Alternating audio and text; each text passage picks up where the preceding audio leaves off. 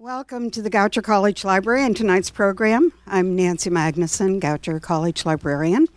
We're, well, we're really excited. We're beyond excited to see all of you here tonight and, uh, and to show off some of the outstanding work our students are doing.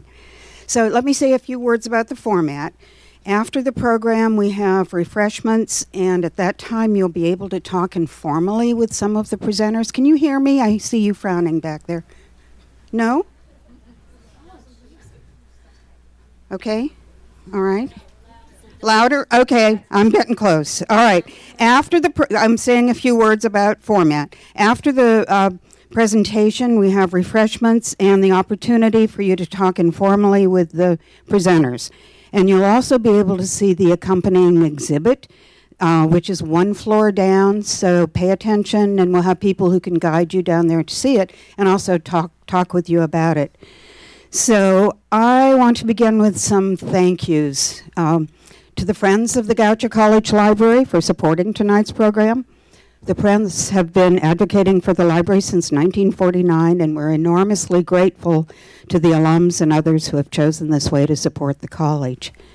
To um, Curator of Special Collections and Archives, Tara Olivero, raise your hand back. She's back there somewhere standing um, and other members of the library staff who nurtured this project and tonight's event. To Professors Brooke and Carol Pierce and the fund that carries their name. You can see a little bit about it on your on the back of your program if you got a program.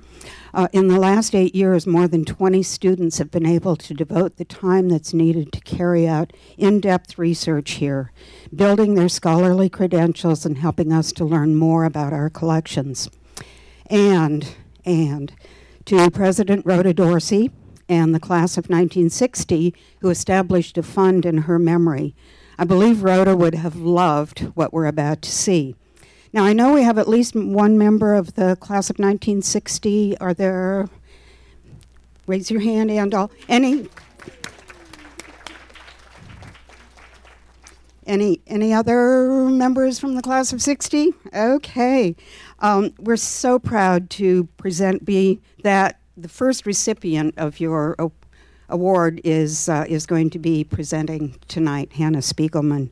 Um, and let's see. Oh, they raised that fund to celebrate their 50th anniversary, their 50th Goucher reunion, and to honor the, the legendary Rhoda Dorsey, whom some of you folks don't remember, but many of us in this room do. Now, I'm pleased to present Tina Scheller. Tina is a professor in the Goucher History Department and a Goucher alumna, so a double point of pride. She's been an invaluable partner in introducing students to the joys of hands on historical research and will guide you through the rest of the program. Tina.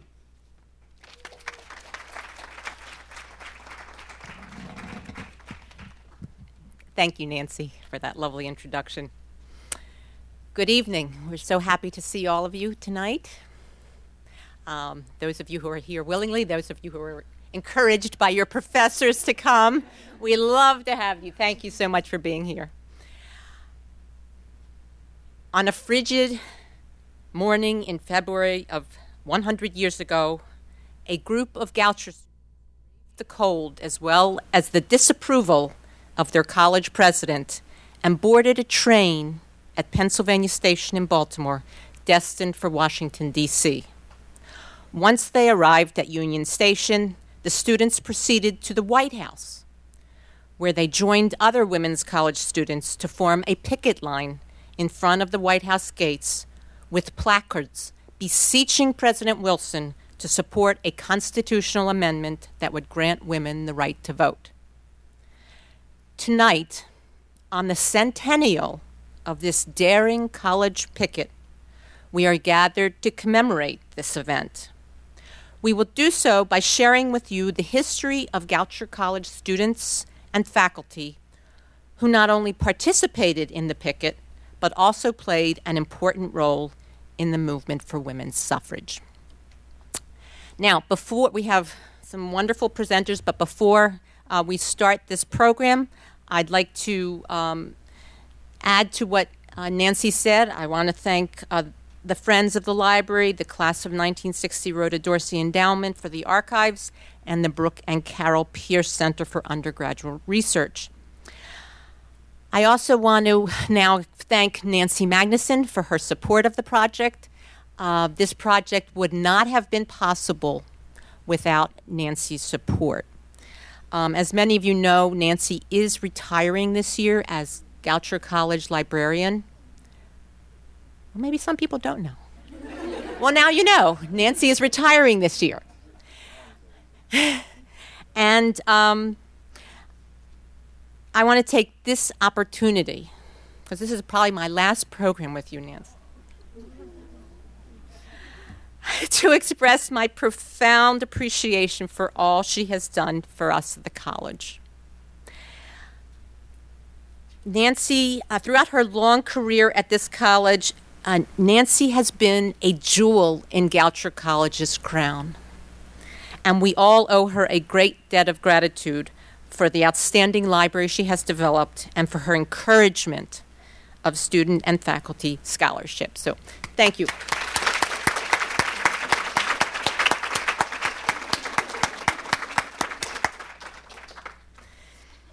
I also want to thank uh, Jacqueline Cass, Nancy's assistant, who helped in so many ways. There she is.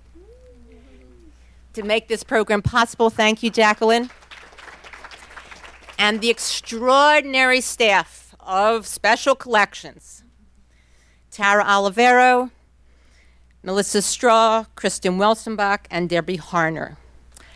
Tara, wave to everybody. Tara is wonderful.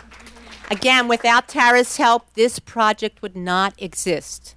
She located documents for us, she borrowed um, artifacts, she mounted the exhibit. Uh, she has just done so much, and again, um, I appreciate her, and I think we all appreciate everything she does for the college. Thank you, Tara. Um, I also want to thank there's a lot of thank yous here. Um, I also want to thank the Goucher students in my fall 19, uh, 2016 History of Baltimore class. 19. Nick Moore, um, Emily Rhines, David Hernandez, and Laura Hawes. Uh, they did some amazing research on the suffrage movement, and you'll hear about that tonight. Um, and finally, I want to thank the leaders of this project, uh, Hannah Spiegelman and Clara Hartman, uh, two outstanding Goucher graduates, uh, for their excellent, excellent work on this project. Um, through diligent research in the college archives, as well as a number of other archives, uh, they assembled the story of the 1917 Goucher Day picket of the White House. After Clara left the project during the summer, Hannah assumed responsibility for the research and writing on this on on the, on the larger uh, topic of the suffrage movement at Goucher. Um, and the program you will uh, hear tonight and the exhibit that you will see downstairs are in large part the result of Hannah's excellent efforts. So thank you. That's it for the thank yous. Now, one last item to mention before I turn the program over to Hannah. Um, as a result of this project, uh, many of us have developed a new interest in Goucher's history, a very rich history. Um, and we are trying to form a group uh, to come up with ideas for promoting the study and display of Goucher's history. So, if you might be interested, um, if you might be interested in joining a group such as this, which we've dubbed tentatively Friends of Goucher History, um, if you please, there's a sign up sheet over on the table. Please add your name um, and email address to the sign up sheet. Um, there's no commitment, you're not obligated, uh, but you may want to just, we want to uh, start a conversation about this and see what we can do to, uh, to promote our college, which I don't think enough of us know much about. So um, take some time to sign up. And without further ado, I present Hannah Spiegelman, who will uh, begin the program.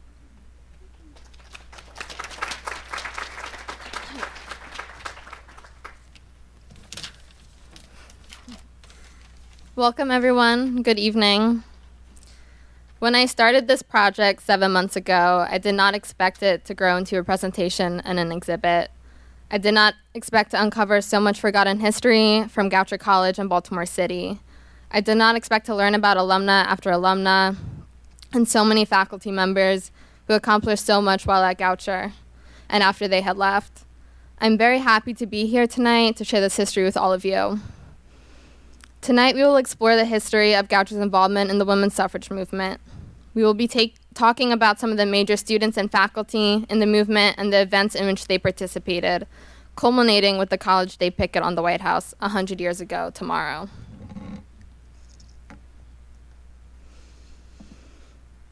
The 1890s saw significant advances in higher education opportunities for women, as well as women's civic activism. In 1885, the United Methodist Church chartered the first women's college in Baltimore. Goucher College opened its doors in 1888, and although the school and city with which it was located were still conservative, Goucher was a pioneer of progressive education. Dr. Hans Froelicher said, quote, this was to be a college to break down the prejudice against higher education for women among the women in Baltimore. As early as the 1890s, students at Goucher College learned about the suffrage movement through the teachings of Dr. Thaddeus P. Thomas. He was a professor of economics, sociology, and history. Starting in 1894, Thomas held suffrage debates in his classes and encouraged his students to discuss the controversial issue, no matter their opinion. While many students were in favor of suffrage, others were strongly against it.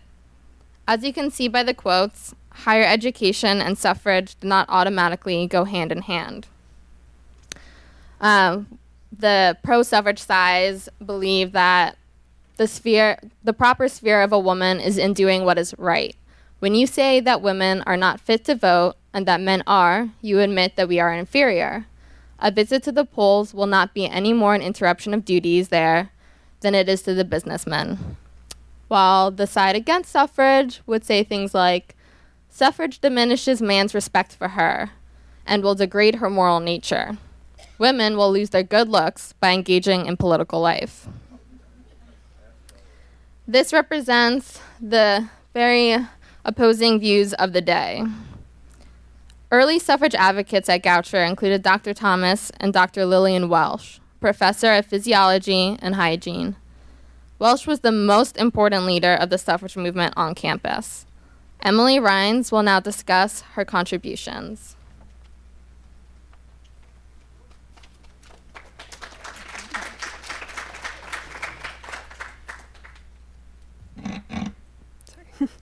Lillian Welsh initially hmm? Lillian Welsh initially went to college to become a teacher and immediately went on to become the principal of the high school she herself had attended.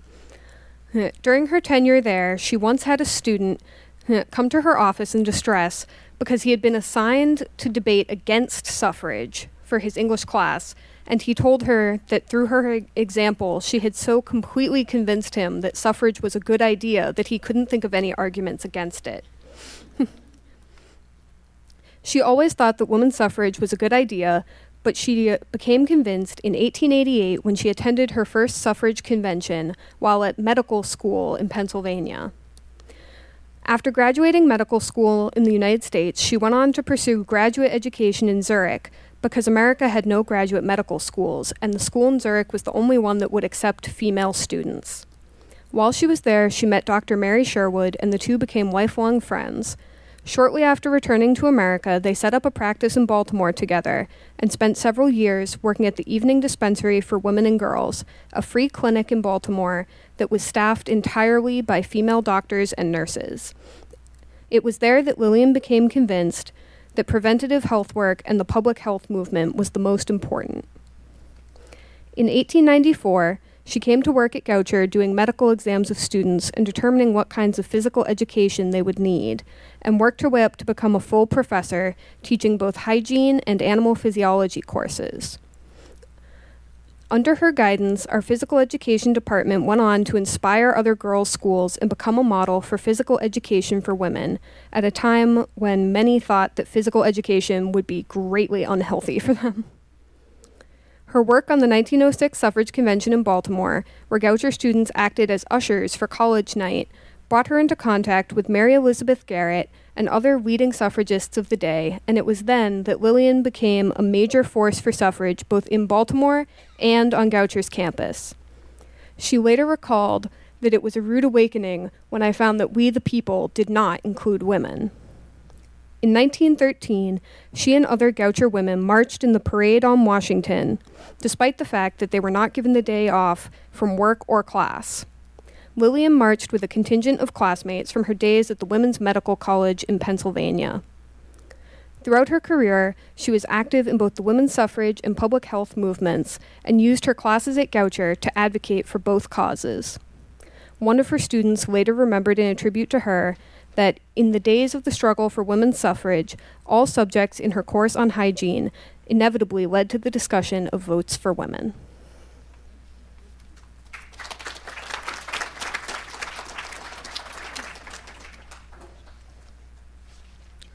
It is very important to acknowledge that the women of the suffrage movement were divided by race, and African American women were often ignored or purposely pushed aside by white suffragists to increase chances of the passage of the 19th Amendment.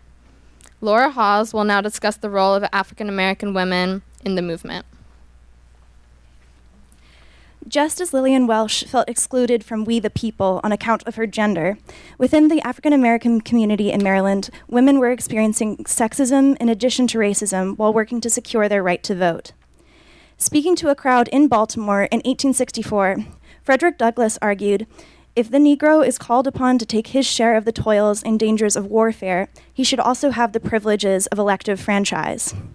Although black women technically fall under his category of the Negro, Douglass's justification for black enfranchisement was built upon the image of the black male soldier and implicitly excluded these women. The movement for universal manhood suffrage, which eventually led to the passage of the 15th Amendment in 1868, was focused on guaranteeing citizens the right to vote regardless of race, color, or previous condition of servitude, but did not include gender as a protected category. Black women were excluded from this suffrage movement, and white women saw this movement in opposition to their own. White women's anger increased the racist sentiment already present within the women's suffrage movement, and, as the cartoon on the left illustrates, they excluded black women from their suffrage activities just like the men. Many women's suffrage groups refused to support the 15th Amendment, and after its successful passage, formed alliances with racist Southerners who they convinced to favor the women's suffrage movement by suggesting that white women's votes could neutralize the impact of votes cast by African Americans. Susan B. Anthony said herself, I will cut off this right arm of mine before I will ever work or demand the ballot for the Negro and not the woman.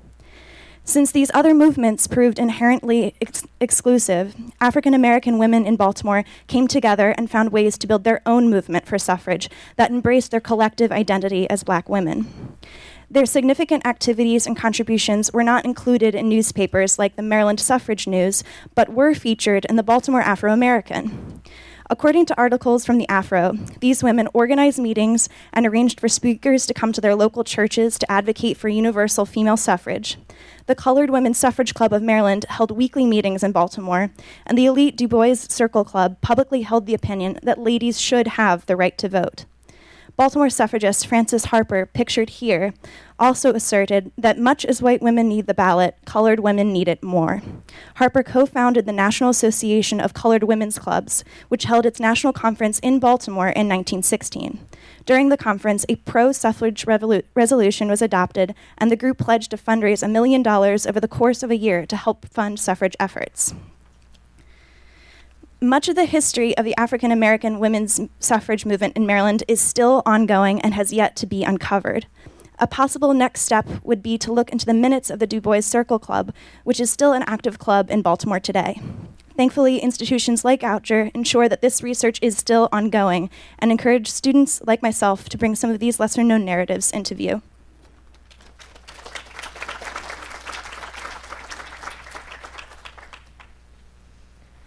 1906 was a turning point for Goucher student activism and suffrage and for the national suffrage movement in general. In that year, the National American Women's Suffrage Association held its annual convention in Baltimore. At this convention, national suffrage leaders passed the torch of leadership to a younger generation of activists, college educated women. Nick Moore will now discuss this momentous event in Baltimore and suffrage history.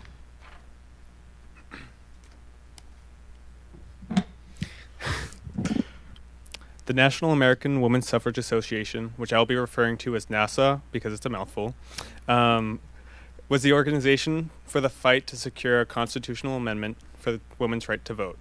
In the years pre- preceding the convention, NAWSA realized it needed to make some changes.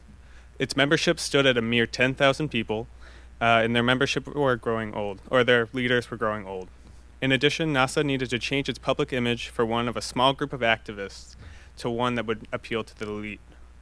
By changing their image, organizers sought friends in high places with enough money to propel their fight for women's suffrage into the 20th century.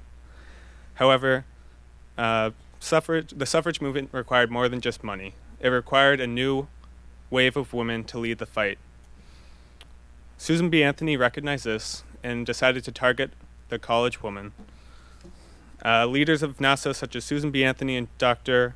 Anna Howard Shaw, made a statement when they decided to hold the convention in the southern conservative city of Baltimore. With the help of wealthy social philanthropist Mary Elizabeth Garrett, the convention achieved the prestige, prestige desired by organizers. In the fall of 1905, Mary Elizabeth Garrett approached Lillian Welsh and Mary Sherwood about the convention and asked for help with planning a college evening. Lillian Welsh arranged for Goucher students to meet Susan B. Anthony at Garrett's house.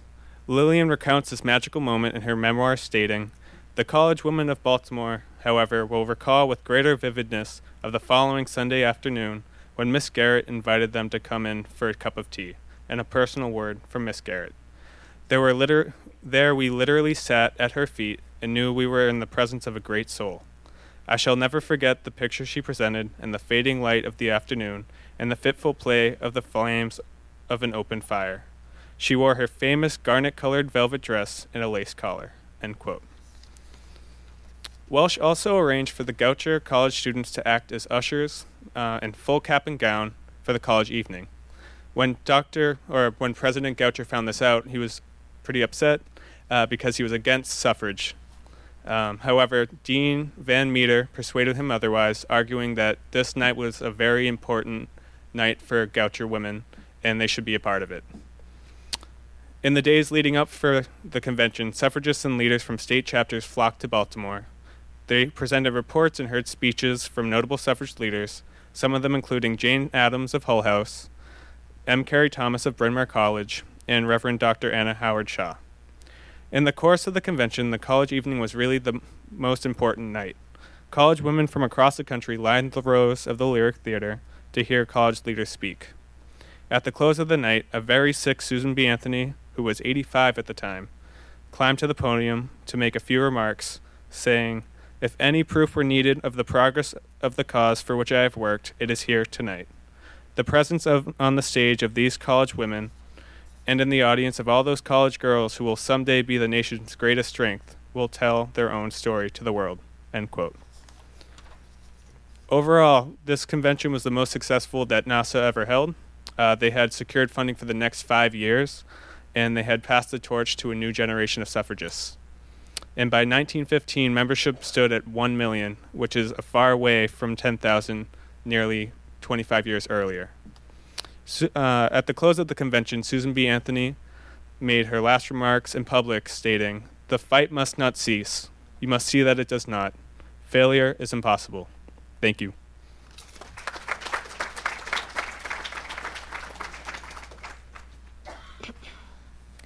To attract attention to the cause, suffrage leaders organized two major parades in Baltimore in the summers of 1912 and 1913.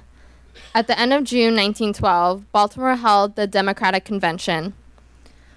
Local suffragists saw it as the perfect opportunity to organize a large and bold suffrage parade.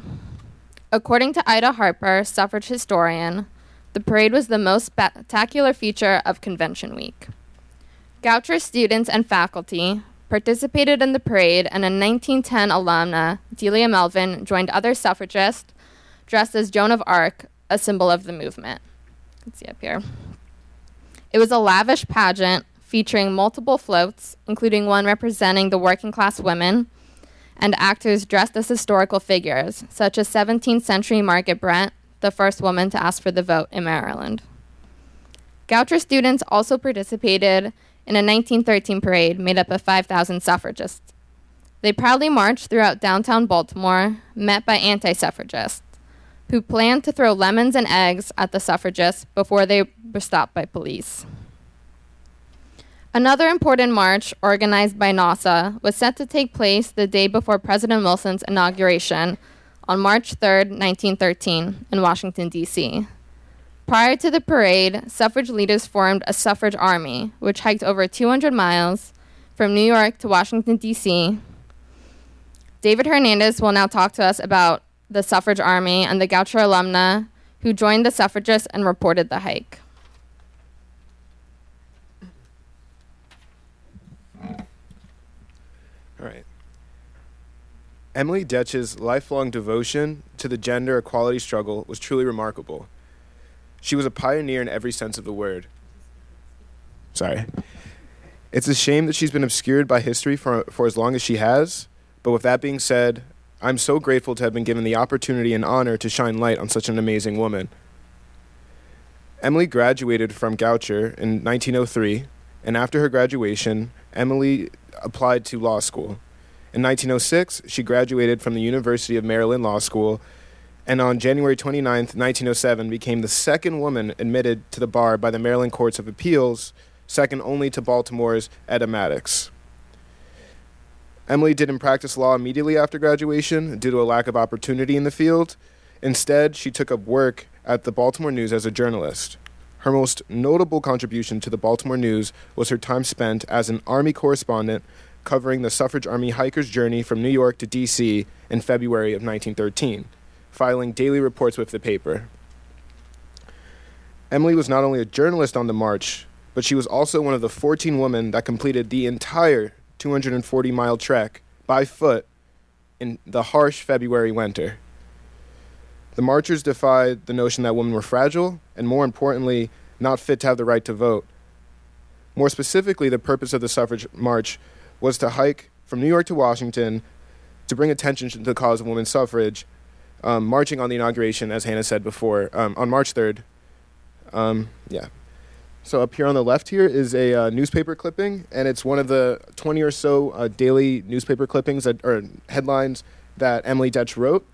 And um, in her de- dispatches, she chronicled daily happenings of the army, um, concluding or including uh, what they wore, what their signs were, but also kind of interesting facts like a lot of the time as they would enter a city, a lot of the female hikers would get proposed to by male suitors at, upon entering the cities. And there, um, one of the funniest news clippings I read from hers was when they went to Penn State. Um, there was like line uh, lines of men or in lines of students like throwing flowers and engagement rings or just like things to like tie them down, you know, as they were walking by. And um, also another big thing that she wrote about was desertion. Since they were walking 240 miles, there are a lot of women who were walking or was just like, I'm going to take the train or I'm I'll meet you guys in DC on March in March. So it, it was it was actually her reporting was really really funny and candid. Um, but beyond the suffrage march, Emily Doetsch was strove to be a woman trailblazer.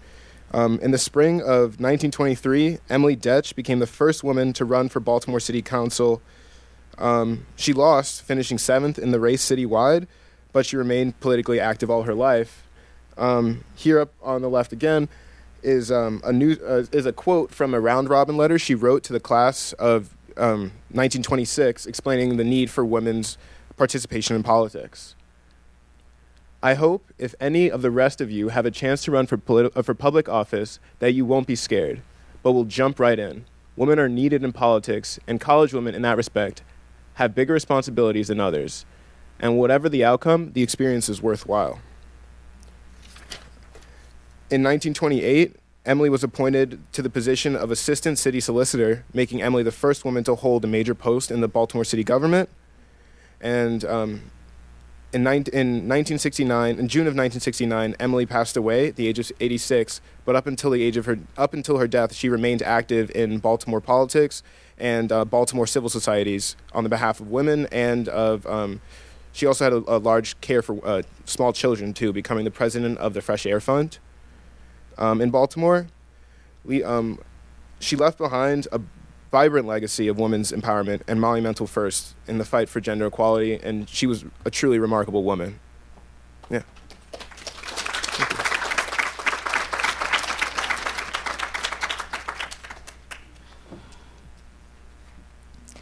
The most important march for the suffrage movement took place in Washington, D.C. on March 3, 1913. NAWSA organized hundreds of suffragists to march one day before President Wilson's inauguration, making sure the president would hear their voices. The photo on the top right shows the crowd for the suffrage march, while the photo on the bottom right shows the crowd for Wilson's inauguration.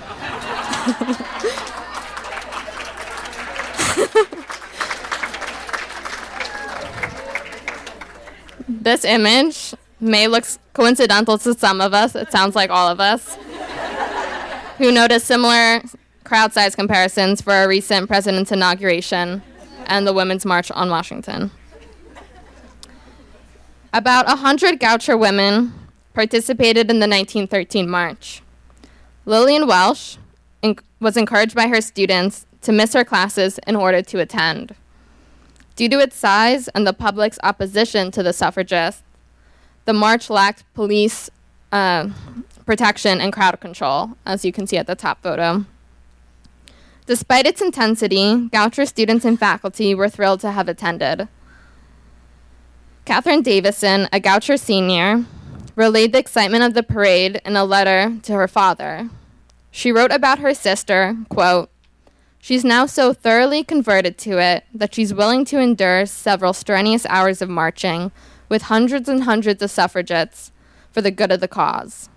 She also wrote, quote, think it will be sort of interesting to tell my great great grandchildren that I marched in the suffrage parade. Between 1910 and 1916, there were many visitors to Goucher's campus who talked on suffrage, some in favor and some against the question. In 1910, former President Teddy Roosevelt came to campus and advised Goucher students to let men focus on their rights and women focus on their duties. Five years later, Goucher received the charismatic face of the suffrage movement, Inez Milholland Boissevain.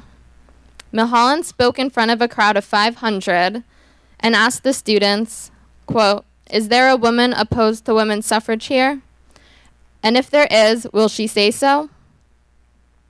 The Baltimore Sun reported that, quote, not one feeble sound resembling a dissent broke the silence. Of course, there were still anti suffragists at Goucher, but by 1915, the majority of Goucher students were in favor of suffrage. In 1916, Goucher's first suffrage club was created. Sorry, Evangeline. Evangeline Barsky, a senior, and Ida Glatt, an activist junior, formed a chapter of the College Equal Suffrage League with the help of other students and Lil- Lillian Welsh. At the same time Goucher was increasing its activism, the national suffrage movement was shifting gears. The Congressional Union for Women's Suffrage, a subgroup of NAWSA, wanted, the u- wanted greater focus on the passage of a suffrage amendment. NAWSA still believed in quieter tactics. So the Union, which became the National Women's Party in 1917, broke away from NAWSA. After the dramatic death of Inez Milholland in 1916, with her plea, quote, Mr. President, how long must women wait for liberty? The National Women's Party was inspired to take a more militant approach. In January 1917, the National Women's Party began for the first became the first group to ever picket the White House. They began a picketing campaign that lasted every day until the summer of 1919 when the 19th Amendment was passed. Many picketers were arrested, sent to a work camp, and force fed. While no Goucher students were arrested, a large group of Goucher suffragists participated in the most militant phase of the national movement. Clara Hartman will talk uh, about Goucher's contribution to the pickets and some of the alumni involved. So, um, we've already been briefly introduced to her, but this is Ida Glatt, and she is kind of central to the story of 1917 at Goucher and involvement in suffrage. She was um, an immigrant, a Jewish Lithuanian immigrant who was raised her whole life in Baltimore and kind of differed from a lot of her fellow students in that she was a few years older because she'd had to work before she got to Western on scholarship. Um, before she came to Goucher, she was already really invested in social um, causes in Baltimore. She was a member of the Just Government League. Um, she had been part of the first Prairie Schooner, which was a suffrage activity where they basically got a covered wagon, got in it, and then drove 350 miles around um, stumping for suffrage. Um, she was a big advocate for um, socialism on campus and got a, um, a class, an economics class on socialism. And she was also part of things like anti conscription efforts, which almost prevented her from being able to graduate from in this institution. So, um, with Lillian Welsh and Evangeline Barsky, she founds the Equal Suffrage League. And in 1917, when um, the National Women's Party, which was formerly the Congressional Union, starts picketing the White House, Ida Glatt is on board. Like, she is so ready. And she writes directly to Alice Paul saying, We will be there. I volunteer myself and Goucher bodies to like fill the pickets. Um, like, the letter gets to the National Women's Party before they can even finish writing and sending their letter inviting Goucher to the pickets. Um, and they eventually decide that they're going to invite her to the college day picket, which is a special picket and the special pickets were part of National Women's Party strategy to, on Saturdays, have women other than the normal picketers come and join. So they had um, state days like the Maryland Day, Virginia Day, Pennsylvania Day. They had the Wage Earners Day. They had the Teachers Day. And this was to keep the newspapers interested because it's not just the same 30 women involved. Now we have all these other women who are in here that you can be up in arms about. Um, and Goucher's was really important to the college day strategy. We were really the only Southern women's college in this area, so we kind of need to fill the ranks. So immediately, Mabel Vernon um, of National Women's Party, she was the corresponding secretary, advertises the college day is going to be amazing. Goucher is sending a ton of students, and Baltimore goes nuts. Um, the Baltimore newspapers were up in arms because this was really objectionable on a number of levels. One being Baltimore was okay with women's education, but this sort of militancy, militant um, suffragism was completely outside the boundaries of kind of the genteel social mores of Baltimore. And also because it was seen as an underhanded strategy on the part of Alice Paul to try and involve Margaret Wilson, daughter of the president, in joining the pickets. Um, Margaret Wilson was a Goucher graduate, she'd been an usher um, at the NAWSA convention. She was a speaker on suffrage for many years. So, this is just one of the many editorials that was published saying if Goucher is to be considered merely a nursery for militant suffragists, it will be apt to suffer, and its expanding usefulness might be greatly checked. So, this was definitely provoking and required a response of Goucher. Goucher President Guth's response was you're right. They should not be involved. And he placed a ban on Goucher students being involved in the marches, on in the pickets. And that was on the basis of World War War One is coming up, um, and he said this is not the time to rock the ship. Um, the picketers are a nuisance to the president. They are adding stress to his day. We really just need to back him up right now. Um, so this is an unpatriotic activity, an un American activity, and certainly not a civil activity. Um, and Glatt's response to this is to say, okay, we're not going to go to Washington on behalf of Goucher. We'll just be a bunch of random Goucher students who happen to be there. Um, we're just individuals. So on February 3rd, 1917, they go to Washington. Um, they make up the vast majority of the picketers. There's between 20 and 30 differing reports. Goucher students there. The next largest party is Bryn Mawr, and they have like 12. Um, so Goucher is there. They're a big part of it. Um, Christina Flint, who's one of the students that goes there, describes it as a cold, windy day. There's snow on the ground, but also a really exciting day and one of the most memorable days in her life. And you can kind of see that it was an exciting day for her. She's second from the left. She has a big smile on her face, posing for this photo that appeared in the Baltimore Sun, um, which was a huge problem for Guth. He just made this very public ban on Goucher students going to the picket, and then there they are on the front page, being named as five brave Goucher suffragists. Um, so on February 6th, he calls together an assembly of all the Goucher girls and he rails into them, um, saying they're an embarrassment to the institution, among other things. Um, it's this large rebuke. All the newspapers report on it, and they report that, for the most part, there's huge applause on behalf of the Goucher students when he's rebuking the other girls. Um, so I think that brings up like an interesting point about the National Women's Party strategy, that Guth was the first Goucher president ever to speak in front in support of suffrage while in office. Um, Goucher at this point is very in favor of suffrage, but the National Women's Party and these militant, this militant activism was deeply, deeply, deeply unpopular.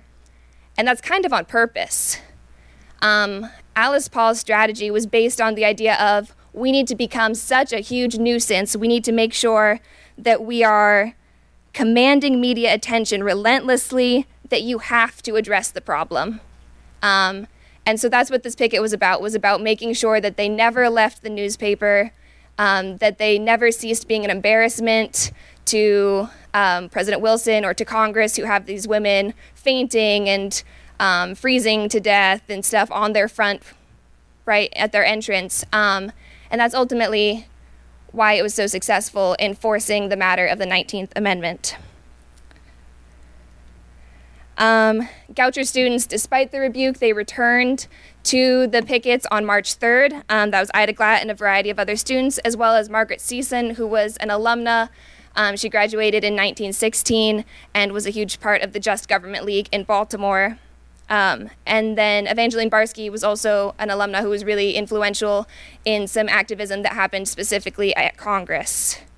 So these are a few of the ladies. Um, Hannah and I researched the biographies of 13 women who were involved from Goucher this summer. Um, and I can't really make any generalizations about their lives because they went on to do really different things.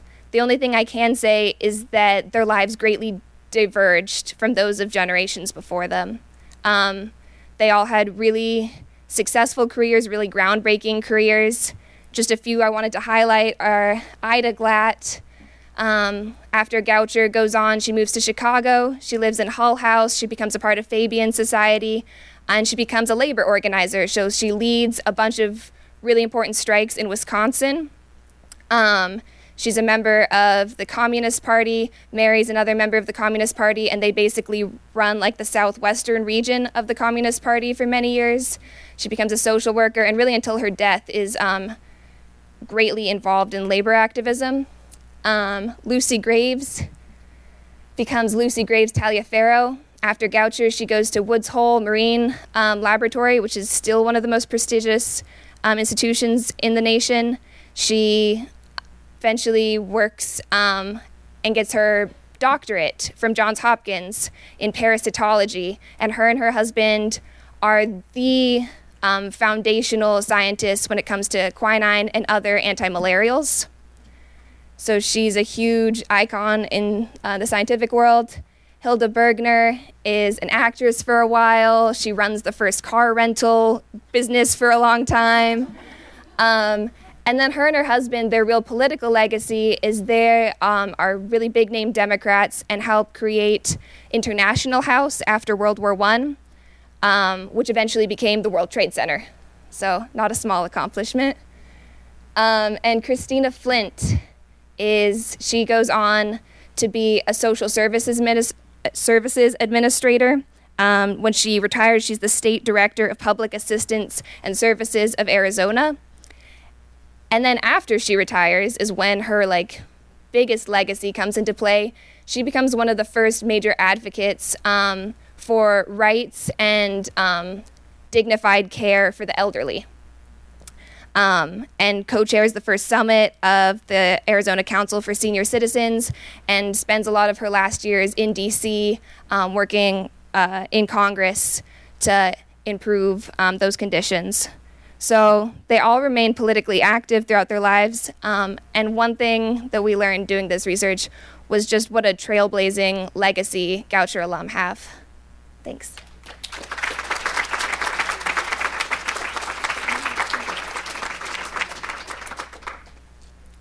Two months after the College Day picket, the United States entered World War I. During the war, many Goucher students and faculty focused on the war effort. However, there were still students who remained active in the suffrage movement. Not long after the war ended, President Guth signed a petition for the 19th Amendment in Baltimore.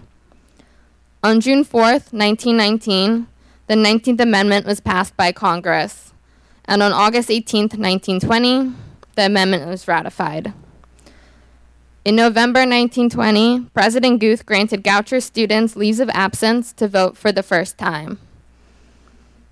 Once having won the right to vote, Goucher students and alumni remained politically active.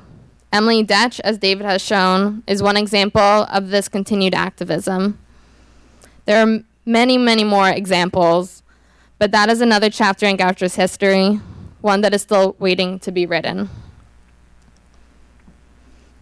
I hope this project is just the start of Goucher's increased commitment to investigating its extraordinary history. It has become clear to everyone who worked on this project that there is so much untapped history. History that not only shaped Goucher, but also shaped Baltimore City and social movements. There are alumni and alumni as well as faculty, who have gone on to accomplish incredible feats. I hope we can continue to learn, share, and celebrate the impressive history Goucher has been a part of.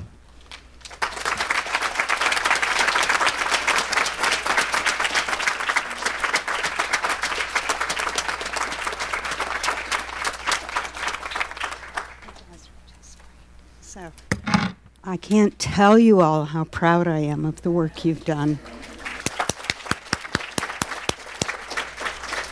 So we have a few minutes for questions. If there, you take questions. Do we have a, any questions from the audience? You will have a chance later to talk with uh, talk with the students. Elaine Weiss.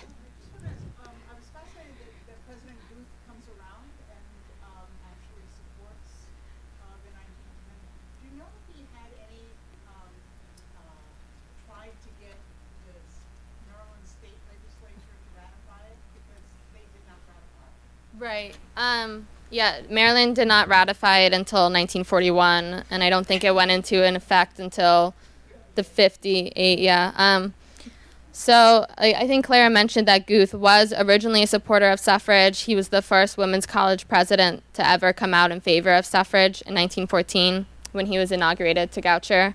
Um, but because of the militant suffrage activity, really closed down. Um, and I don't know what he did. Af- I don't think he was a big like activist. Um, he, the, to answer that question, he did write a letter to the okay. state legislature.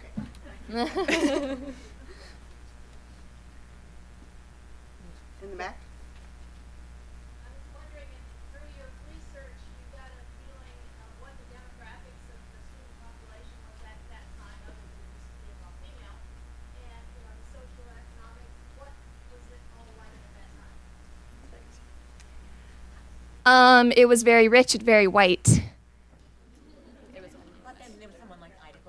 Yeah, so Ida Glatt, like she really does stand out um, for being not very rich. Um, but yeah, that was part of the reason that so much horror and like in chaos was given when they saw that these girls were the ones going and being out in the cold for a few hours was definitely because they were a protected class of women.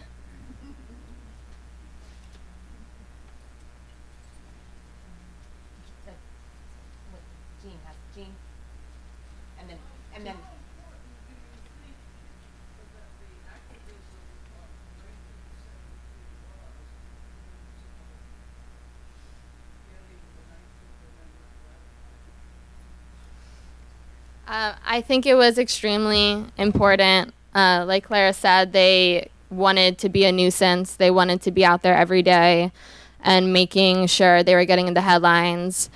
Uh, they originally had special picket days to get more attention, but once they started getting arrested in the summer of 1917, those special days stopped and their arrests spoke for themselves. Um, I think that that coupled with the United States being in war and fighting for democracy abroad really pushed Wilson once the war was over to pass the 19th Amendment. I think there was another question. Yeah. Yes. Um, hi, I'm Diana Bailey. Hi. I'm executive director of the Maryland Women's Heritage Center, and I can't tell you how thrilled I am by what occurred here tonight. And we've been talking a bit about next steps. So a couple things that came to mind was there's like five women that are not yet in the Maryland Women's Hall of Fame. So Goucher needs to start writing and getting more of those women in there. Um, Edith Todd Hooker is in there already, but um, I just can't tell you how much um, this has taken Maryland's history forward. So thank you so much, and we're looking forward to whatever we do next. Okay, I just want to tell you that um, because of Hannah, Lillian Welsh and Mary Elizabeth Garrett were just elected to the Maryland Women's Hall of Fame. They'll be, they'll be admitted in March. So everybody, let's go to Annapolis in March.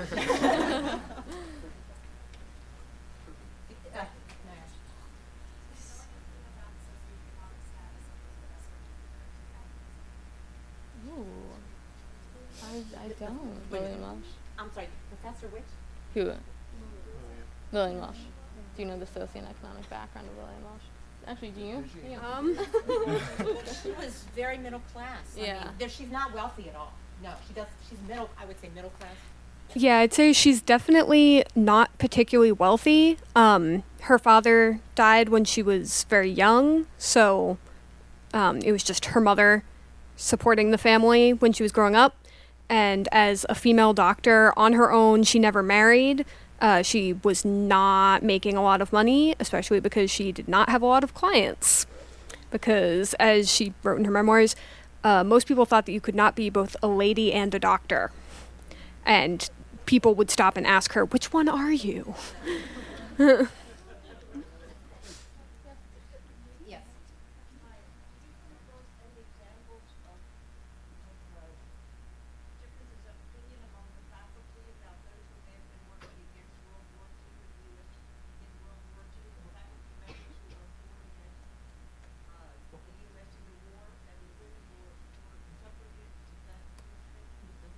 Yeah.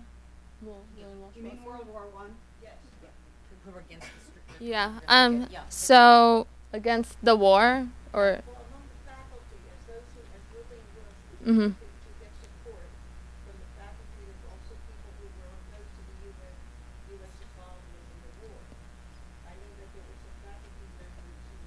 Right. There definitely was a split at Goucher. I don't know specifics about the faculty, other faculty members, but I do know a lot of the students who were the ones to participate in that picket. Um, they were against the war, just like the National Women's Party was against the war, while NAWSA, which was still the National Suffrage Association, uh, s- supported both. They wanted the country to think that there was room for the war and that fight for democracy and also room for women's suffrage.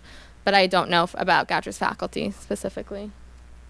Well, we could take one example that Lillian Welsh disapproved of the militants. Yeah, Lillian Welsh did disapprove of the student. Not necessarily, we don't know her exact opinions of the students, but she disapproved of the women who were picketing and she disapproved of their uh, hunger strikes at the work camp.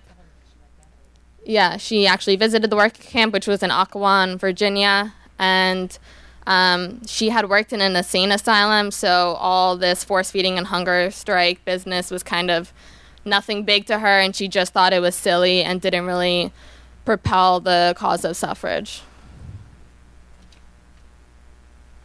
Yeah. So, good question. He was inaugurated in 1914, and then he was here until 1929.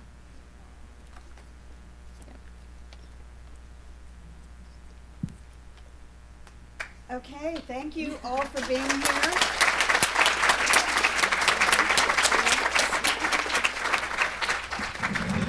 Thank you to our amazing students. And please, uh, okay, remember the exhibit is one floor down, and uh, I'm, I'm not sure how it's going to work in this scramble, but you know, find somebody to take you down. And the food is right outside, so please stick around, talk to each other, talk to the presenters. Thank you, thank you, thank you for being here.